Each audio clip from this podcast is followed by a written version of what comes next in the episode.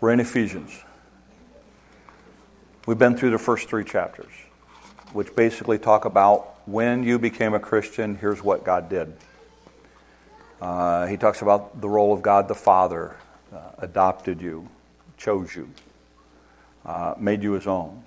Jesus Christ redeemed you, forgave you, uh, poured out his blessings upon you. The Holy Spirit helped you to understand the Word of God and the things of God and seals you. Ephesians 2, he talks about the idea that you're saved by grace. You can't earn your way to heaven. You can't make your God happy with you in any way, shape, or form on your own. The only way that God can be pleased with your life is when you put your faith and trust in Him and Him alone. We get to chapter 3, Paul talks about the fact that because you're Christian, difficult things are going to happen, and that's okay. Because God's going to use it for His glory and to reach other people. So difficult things do happen in the lives of Christians, and Paul talks about that in Ephesians 3. Get to Ephesians 4, and from chapters 4, 5, and 6, Paul's going to be talking about some incredibly practical things. You're going to say, okay, now because you're a Christian, there are some things that ought to happen. And he starts by chapter 4 by saying this because you're a Christian, you need to start growing up. If you're a Christian, you need to act like one. And so Paul talks about the idea that not only did God save you by his grace, but God also gifted you. When he made you his child, he also gave you a gift. And the gift was to be able to use in his kingdom. And each one of you has been wired in some way, given some unique gift that God wants to use, and it's your job to figure that out. We've given you some tools to do that. Last week, we started talking about this concept that Paul introduces called put off and put on. Basically, Paul says this you're, you're now a Christian, you're a Christ follower. As a Christ follower, you live differently than the Gentiles, that's non Christ followers. So, Paul basically says don't live like the Gentiles do, but live like a Christian. And he's going to get into some incredibly specific things that are Christian and that are not Gentile. And he says, put off the Gentile things, put on the Christian things. And so last week we talked about two of those. Um, we talked about the idea that we are to be people of truth. And that as people of truth, we walk in truth and not in darkness, my wife. And then we talked about the issue of anger. That anger is a tool to get you to do that which is righteous. Um, you and I are to live self controlled lives. My wife talked to me about halfway through, three quarters through the week. She goes, You know what you did to everybody on Sunday, don't you? I said, No, what? She said, You know, she said, after you preached on anger, she said, You got couples in the church who are just fighting like cats and dogs all week long. I said, Okay. So they're really going to love this week then. Um, so, anyway. So if you were fighting this week after we talked about anger, then here's what you should know. And my wife said, she also said this. She said, We're doing pretty good. We haven't fought this week. I'm like, Hey, good. Uh, okay. If, if, you have been fighting this week, here's what you need to know. Uh, that's a good thing because that means Satan's at work in your life and uh, you got some work to do. And so we, we talked about the idea of truth and we talked about the idea of self control last week. This morning we're going to continue on, and this is really going to be fun. So here we go. Let's throw out the first one. Anyone who has been stealing must steal no longer, but must work, doing something useful with their own hands that they may have something to share with those in need. So, right out the bat, Paul deals with, he says, okay, the Gentile world, he said, they steal. He said, you need to stop stealing. Now, for many of you, you're going to sit here and you're going to go, oh, that's okay, I don't have a problem with stealing. And I get that. Okay, I'm, that's awesome, that's great. But we need to understand why he said this because I don't think this is just about stealing. This is about a whole change of lifestyle. So let me talk just a minute to people about people who steal because you need to understand there are some things that are true about people who steal. Okay? One of the things that's true about people who steal is they have a temporal value system. Somebody who steals basically thinks that a need or something that they take is going to meet a need. They're, something physical can meet a need that they have, so they have this temporal kind of value system. The second thing about them is they have a sense of entitlement. They think they should have it. They think they deserve it more than you should have it, or they deserve it more than the store should own it. I mean, the store's got plenty. That's not going to miss just the one or two things that I take. So they have this sense of entitlement. The third thing about people who steal is this whether they want to admit it or not, they're lazy. You see, somebody who steals realizes if I want that, I have to go and pay for that. And if I have to pay for that, I have to have money. And in order to have money, I have to go out and work. And if I have to go out and work, then it's going to take me too long to get enough money to buy that, so I'll just take it. So you have those things at play with somebody who steals. And Paul says, look, I don't want you to have a temporal value system. I don't want you to have a sense of entitlement. I don't want you as a Gentile to be lazy. That's what the Gentiles do. You're a Christian now, you do it differently. So notice what he says. So they must work, and literally the idea here is intense labor. They must work doing something useful with their own hands. Again, this was a culture in which there weren't office jobs. There were just, every, every job was manual in some way, shape, or form. That they may have something to share with those in need. Now, you understand what Paul's doing here? Paul said, first of all, you need to understand that you need to work and you need to work hard. That's what's expected of God's children. It's hard work. In fact, I'm going to blow some of your some of you are going to get all all bent out of shape because you think that when you get to heaven you're going to sit in clouds with angels and sing and those of you who are music people think that's a great idea those of us who aren't are going don't sound like heaven to me i've heard myself sing uh, but i think if you want a good picture of heaven you go to the garden before sin that was a perfect world as God created it without sin. And I think the things that you find in the Garden of Eden, when God created it originally, are the things that we're going to find in heaven. You know, one of the things that you find when God created man, you want to know what the first things that God did was? He gave him a job. He had to name animals, he had to take care of the garden and keep it. Adam worked. And by the way, this is before sin comes into the picture. Sin had not come into the picture yet. In fact, one of the curses of sin upon man was that the work was now going to be hard. The ground was not going to yield like it did before. Now you're going to fight weeds. And so Paul here takes this idea and he says, You need to understand, you need to work hard as a Christian. And many of you, growing up in agrarian culture, you, you're hard workers. I mean, there's no question about it. And I think the work ethic is very, very important. If there's one thing I think you, uh, parents, you need to be teaching your kids, it's work ethic. Because I'm going to tell you right now if you can teach your kids two things work hard and be on time, they will forever be employed. If you can teach them that. Because you talk to anybody who has to hire people today, and you know what the two complaints they are? Kids, people don't know how to work, and people don't know how to be on time. And you can instill that in your kids. I mean, you pretty, they pretty much got a guaranteed job somewhere. And it's so important because, and, and, and Paul here lays it out. He goes, Look, you need to understand hard work, that should be part of your Christianity, is to work hard. Okay, I got to say this because this is this is my thing, and I like the rabbit trails, and, and when I'm there, we go there. So here, here, I understand that some of you are really, really sensitive about helping other people who are less fortunate. Okay? So let me talk about work for a second from a biblical perspective. The Bible is pretty clear that if you can work, you should work. If you can work, you should work. Second thing, the Bible is very, very clear that you're not to be dependent upon others for things you can do for yourself. So, while I may want to give to somebody, I need to give wisely. So, I'm not going to give to people who can be working but choose not to. I'm not going to give my money to somebody who is foolish with money.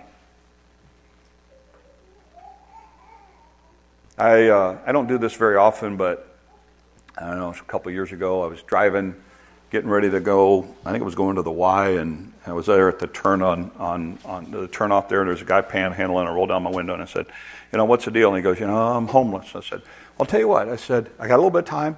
I'll run you over to the gospel mission." I said, "Jump in." I said, "They'll give you food. They'll give you shelter. Uh, take care of everything that you need right now." He goes, "I can't go there." I said, "Why?" He said, Well, I get in fights with everybody and they won't let me back. I'm like, Then you know what? You need to stand on the side of the road. You know what? I, am not going to help you if you won't even help yourself. You know? Because, by the way, when you do that, you just enable them. Parents, hear me. Oh man, I'm going to get in trouble. Okay, if we only have like 20 people here next week, you'll know why. Okay?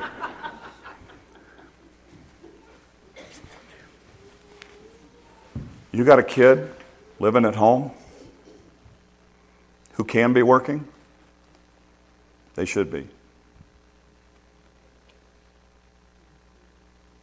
You're not helping them by continuing to pay all their bills. You're not helping them. I told my kids, I said, as long as you're in college or doing some kind of schooling, you can live here for free. I said, the second that you're done with that, you're still allowed to live here, but you need to know you're going to pay rent. And I said, you need to know that every, my kids know this is the way it was going to be. And you need to know that the rent is going to go up every three to six months. And I said, until the rent gets so high, it's cheaper to live someplace else. Because my goal is not to have you at home, my goal is to get you out on your own. That's my goal. Because I want you to one day be able to subsidize my lifestyle. You know? I mean, my goal is to get them out on their own. My goal is not to coddle them and keep them there and, and, and, and, and keep making excuses for them. And we've got to get this down because we're not helping these kids. We're not helping people when we do that. And you go, well, that's really, really harsh. It might be really, really harsh, but that's the real, real, real world out there. And Paul says, look, and, and notice why, by the way, notice why we work. Why do we work? To help others. This isn't I go to work so it's all about me. It's I go to work so that I have the resources to help other people. Work's not about me, work's about other people. I work, and this is what Paul's trying to get at. As a Gentile, it was all about you. That's why somebody steals. As a Christian, you work to give, it's about others. It's a change in the way you look at work. So he deals with that. then he gets even more specific. And notice what he says next. Not only change the way that you work, but he says you're going to change the way you talk. Listen to what he says. Next verse. Do not let any unwholesome talk come out of your mouths, but only that which is helpful for building others up according to their needs. Again, it's that other people focus. That it may benefit those who listen. Paul, the King James says, may minister grace unto the hearers. Paul says, let's talk about how you speak. He says the Gentiles use unwholesome words. Here's literally the idea rotten words words that tear down, um, words like name calling, sarcasm, criticism without solutions, blaming, gossip, deception, slander, filthy talk, profanity. He says, that's the thing that the Gentiles do. We don't do that. We put that off now and we put something else on. Listen to a couple of these statements I thought were fascinating. Richard Carlson put it this way When we judge or criticize another person, it says nothing about that person, it merely says something about our own need to be critical. Like what one guy said, the most important part of your life is actually the ability to use your words. Words define your life, words define your values, words define your personality. You are no better than your words, you are no greater than your words. The character of your words is the character of your personality. Watch your words. Paul says to put on wholesome words. Those are helpful words. Those are words that build up, words that are kind, words that show appreciation, that show grace. Um, in fact, I think it's interesting. Uh, like I say, the King James uses the word grace. He talks in earlier in this chapter about being truthful. Here he talks about the idea of being graceful with your words. John chapter 1, Jesus was full of grace and truth. That's being a Christ follower. That's being, that's being someone who is doing the things that Jesus did. So, let's talk about how we work it out this week. You and I work differently. The whole purpose of our work is to glorify God so that we can serve others. Um, it's not about you amassing something for retirement. It's not about your mindset of work for me, me, me, me, me, me, me, me, me. By the way, that's why some of you are so frustrated at your jobs. Because it's all about you. All your money goes for you. Um, I, I, share this, I share this principle with couples when I'm doing marriage counseling and, and they're getting ready to get married, and we talk about money. And uh, one of the things that I tell them is I say, look, here, here, here's the deal about money. Money is not about getting stuff for you. Money is about using it to help others. So I always challenge couples, first of all, not to think in terms of dollars, but to think in terms of percentages. So I always challenge them. I say, okay, so you need to decide what percentage are you going to put away for saving? What percentage are you going to put away for retirement? What percentage are you going to put away for housing costs? What percentage are you're going to use for car costs?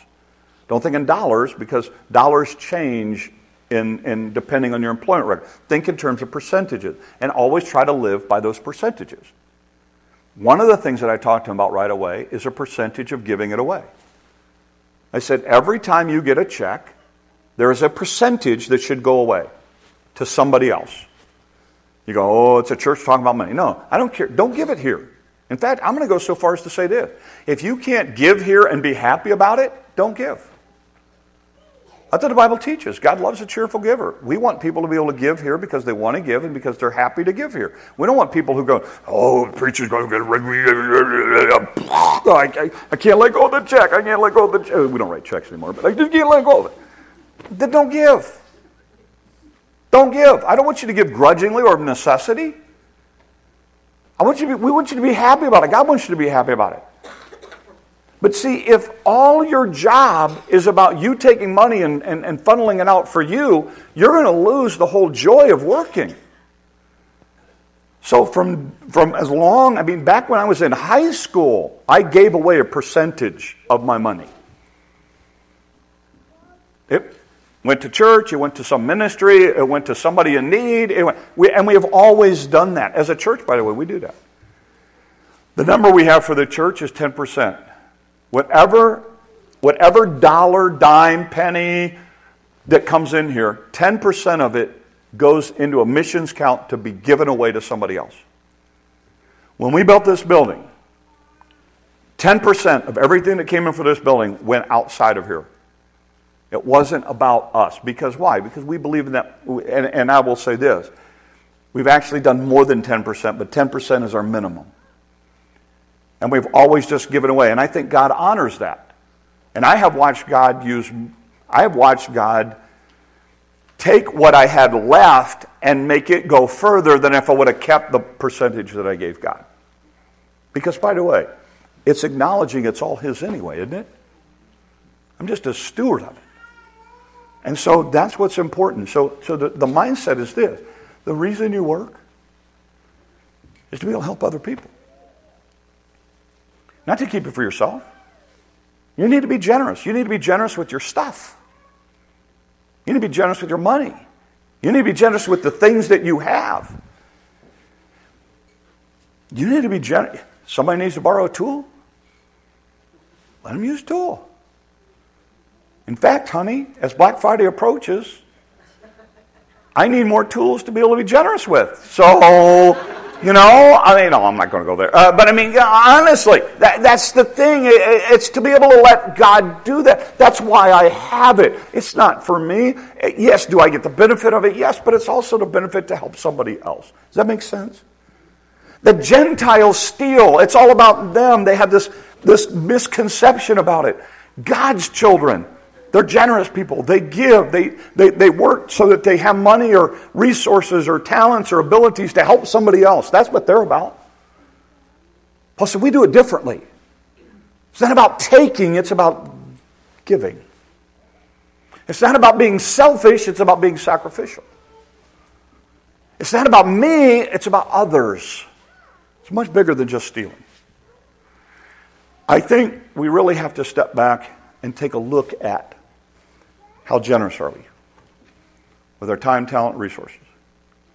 And I guarantee you there's somebody who you can be a blessing to if you let yourself. Second idea we talk differently. We use wholesome words. This is where it's going to get very uncomfortable for some of you. Claire was very quick to notice I have her blocks up here. These are not mine. I mean, technically they are, but you, you know the idea. You build up or you tear down. Every word you say does one of two things to the people around you. So when I get up this morning and say, Hi, honey, I love you. How you doing today? I'm building her up. Hey, just wanted you to know I used the last of the creamer today. But rather than leave you an empty creamer bottle that you would have to throw away, I threw it away. I'm, I'm, I'm telling you this. You didn't know that. And then I opened the new creamer bottle and cut the top off of it and put it back on so when you went to grab the creamer, it was all full. Because I love you, honey. Hey, I'm going to make supper for you tonight. What do you want? You know what? What do you want to do this week? Because I would love to spend some time with you and figure out what we can do. You know what, honey? I think it is so important. You are such an incredible wife. Oop. I got to get to five. Oh, all right, Brian to the rescue. Awesome. Thank you, Brian. No problem. All right, good. Yeah, you rescued me out. That's probably not going to be the first time it happened. Okay? So I have, and then here's what we think. What do you mean you're going to make that for dinner again? I have one negative thing, right? That's what we think. It doesn't work like that. I'm going to explain that to you in a second. Honey, I want you to know I think you are the most incredible grandmother in the world. I love the relationship that you have with our, with our, with our daughters in law. You know what? You are so good at calling your parents and taking care of them and checking in on them. Honey, I want you to know I really do appreciate all the things that you do in my life. I am so fortunate that God has brought you into my life as my wife. Here's what's interesting they tell us that for an average relationship, for every two encouraging things, okay, you have to do two of these in order to offset one criticism or negative thing. If it is an intimate relationship, and by that we mean this is somebody very, very close to you, it's even more fragile. In an intimate relationship, it takes five positives to offset one negative. So, it's not like this. Why in the world would you? How come you're going to fix that for me again? This isn't how it works. Here's how it works how come you're going to fix that for me again?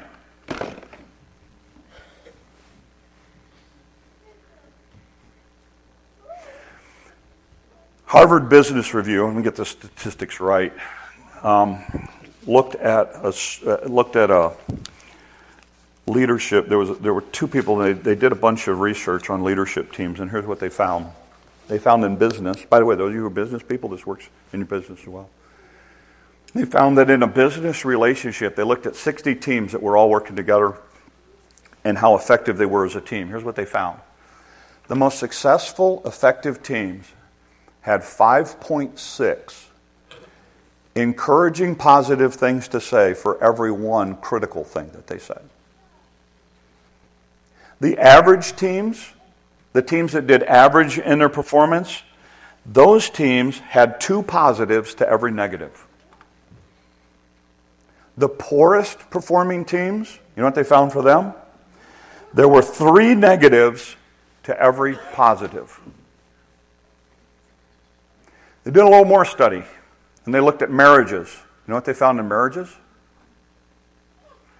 That for every, in divorced couples, here's what they found there were three positives to four negatives. It was even less than one to one. It's 0.7%, 0.70%, 77%. This week, in your job, in your family, in your relationship, you are either building or you are tearing down. Doesn't matter. I'm not worried about building anything. I don't care if it hits the floor.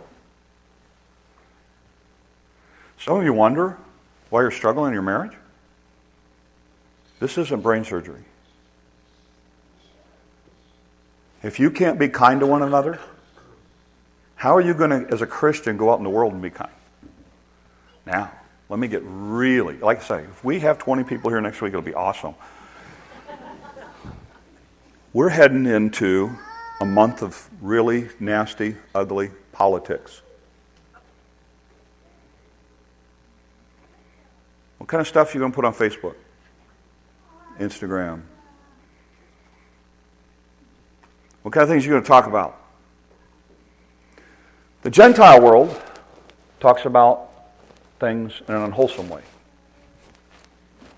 Christian world builds up. Kind, courteous, loving, gentle, patient. You say, are you saying you can't ever say anything? No, I'm not saying you can't. But remember, we've already learned this in Ephesians chapter 4. We speak the truth in love because we do it differently. You know, we find a way to tell the truth in a way that softens it when it needs to be softened. I was faced with this this week. Um, Friday, I had come home after working up here and, and made the mistake of sitting down in my chair, and I should never do that at four o'clock in the afternoon. And I like background noise, so I had something going on, on the TV. I had my clicker on, the, on my chest, and the next thing I know, I was out. And I was woken up suddenly because I thought the clicker slid off my chest and woke me up. And so I reached over and I realized the clicker was still on my stomach. And I felt this, and then there was something a little bit larger. And I grabbed a hold of it, and the next thing I know, I had a mouse. Believe me, he was as shocked as I was. that apparently, in my chair, I have had food that has fallen down into the thing over the years. So, but I had apparently gone so far asleep that he thought that I was part of the chair, or she, whoever. So I grabbed it and threw it, and it hit the floor, and pretty dazed, but it took off, and I couldn't get it. So then I had to go outside and get mouse traps and put them all over the living room. Now, here's my dilemma. I've been preaching about speaking the truth. And I have a wife who's now coming home in about an hour. And I have to decide Am I a truthful person? Or do I lie to protect the innocent? so I sat down and lovingly said, I have some really bad news that you're not going to want to hear. I just, and, and, I thought maybe I could get away with not saying anything, and I tried that until she said, How was your day? And then it was like, I said, Here's the deal.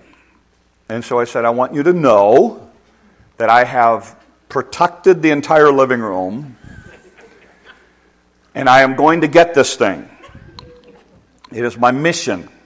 I've already taken care of the problem as best as I can take care of it. So that night, I watch her get ready to sit in her chair. She walks around it and she shakes it and she moves it up and down and she pulls the little quilt thing off and shakes it, and that's now our routine. Because after three days of everything I have tried, it still has eluded me. I think personally I scared it to death, but I don't know. But here's the thing I had to speak the truth, even though I knew she did not want to hear it. Because I'm trying to build a relationship. This week, your words are going to build people up around you, or your words, the very people that you love the most and care about, the close, intimate relationships you have, you're going to hurt them. It doesn't work like, oh, honey, you don't get it. Oh, friend, I told you I cared. It Doesn't work like that. And it's so important for you and I to understand that. Take this and apply this to your kids. Apply this to your grandchildren. Apply this to the relationships that you have at work with those employees who are not doing what they need to do. Wholesome words this week or unwholesome words? You choose. Proverbs says this way. Proverbs says it this way. Your words have the power of life and death. They build up and give life, or they destroy and kill. How you use them this week is what's important. Paul says the Gentile world does it this way put it off, put on wholesome words. The Gentile world makes it all about themselves steal, take, feel like they're entitled to it. The Christian world is generous, kind, looks for opportunities to serve other people. We do it differently because we're called to do it differently. That's how we grow. So I end with this. As Christians, we walk differently and we talk differently. This week, you have the opportunity to be generous or to be stingy. You have the opportunity to build people up with your words or tear them down. God wants us to put off the old and put on the new. And as we do that, God is glorified and people are ministered to with grace and truth. Let God use you this week. Let's pray. Lord, help us. Lord, it is so easy. And Lord, there are people here who are surrounded by some of the most negative, critical stuff they hear all day long. Lord, they're in workplaces that are just overwhelming for the way the Gentiles do it. And it's so easy, Lord, to let that creep into our lives. Lord, I, I pray that you would help them this week to understand the opportunity they have to show the world a different way.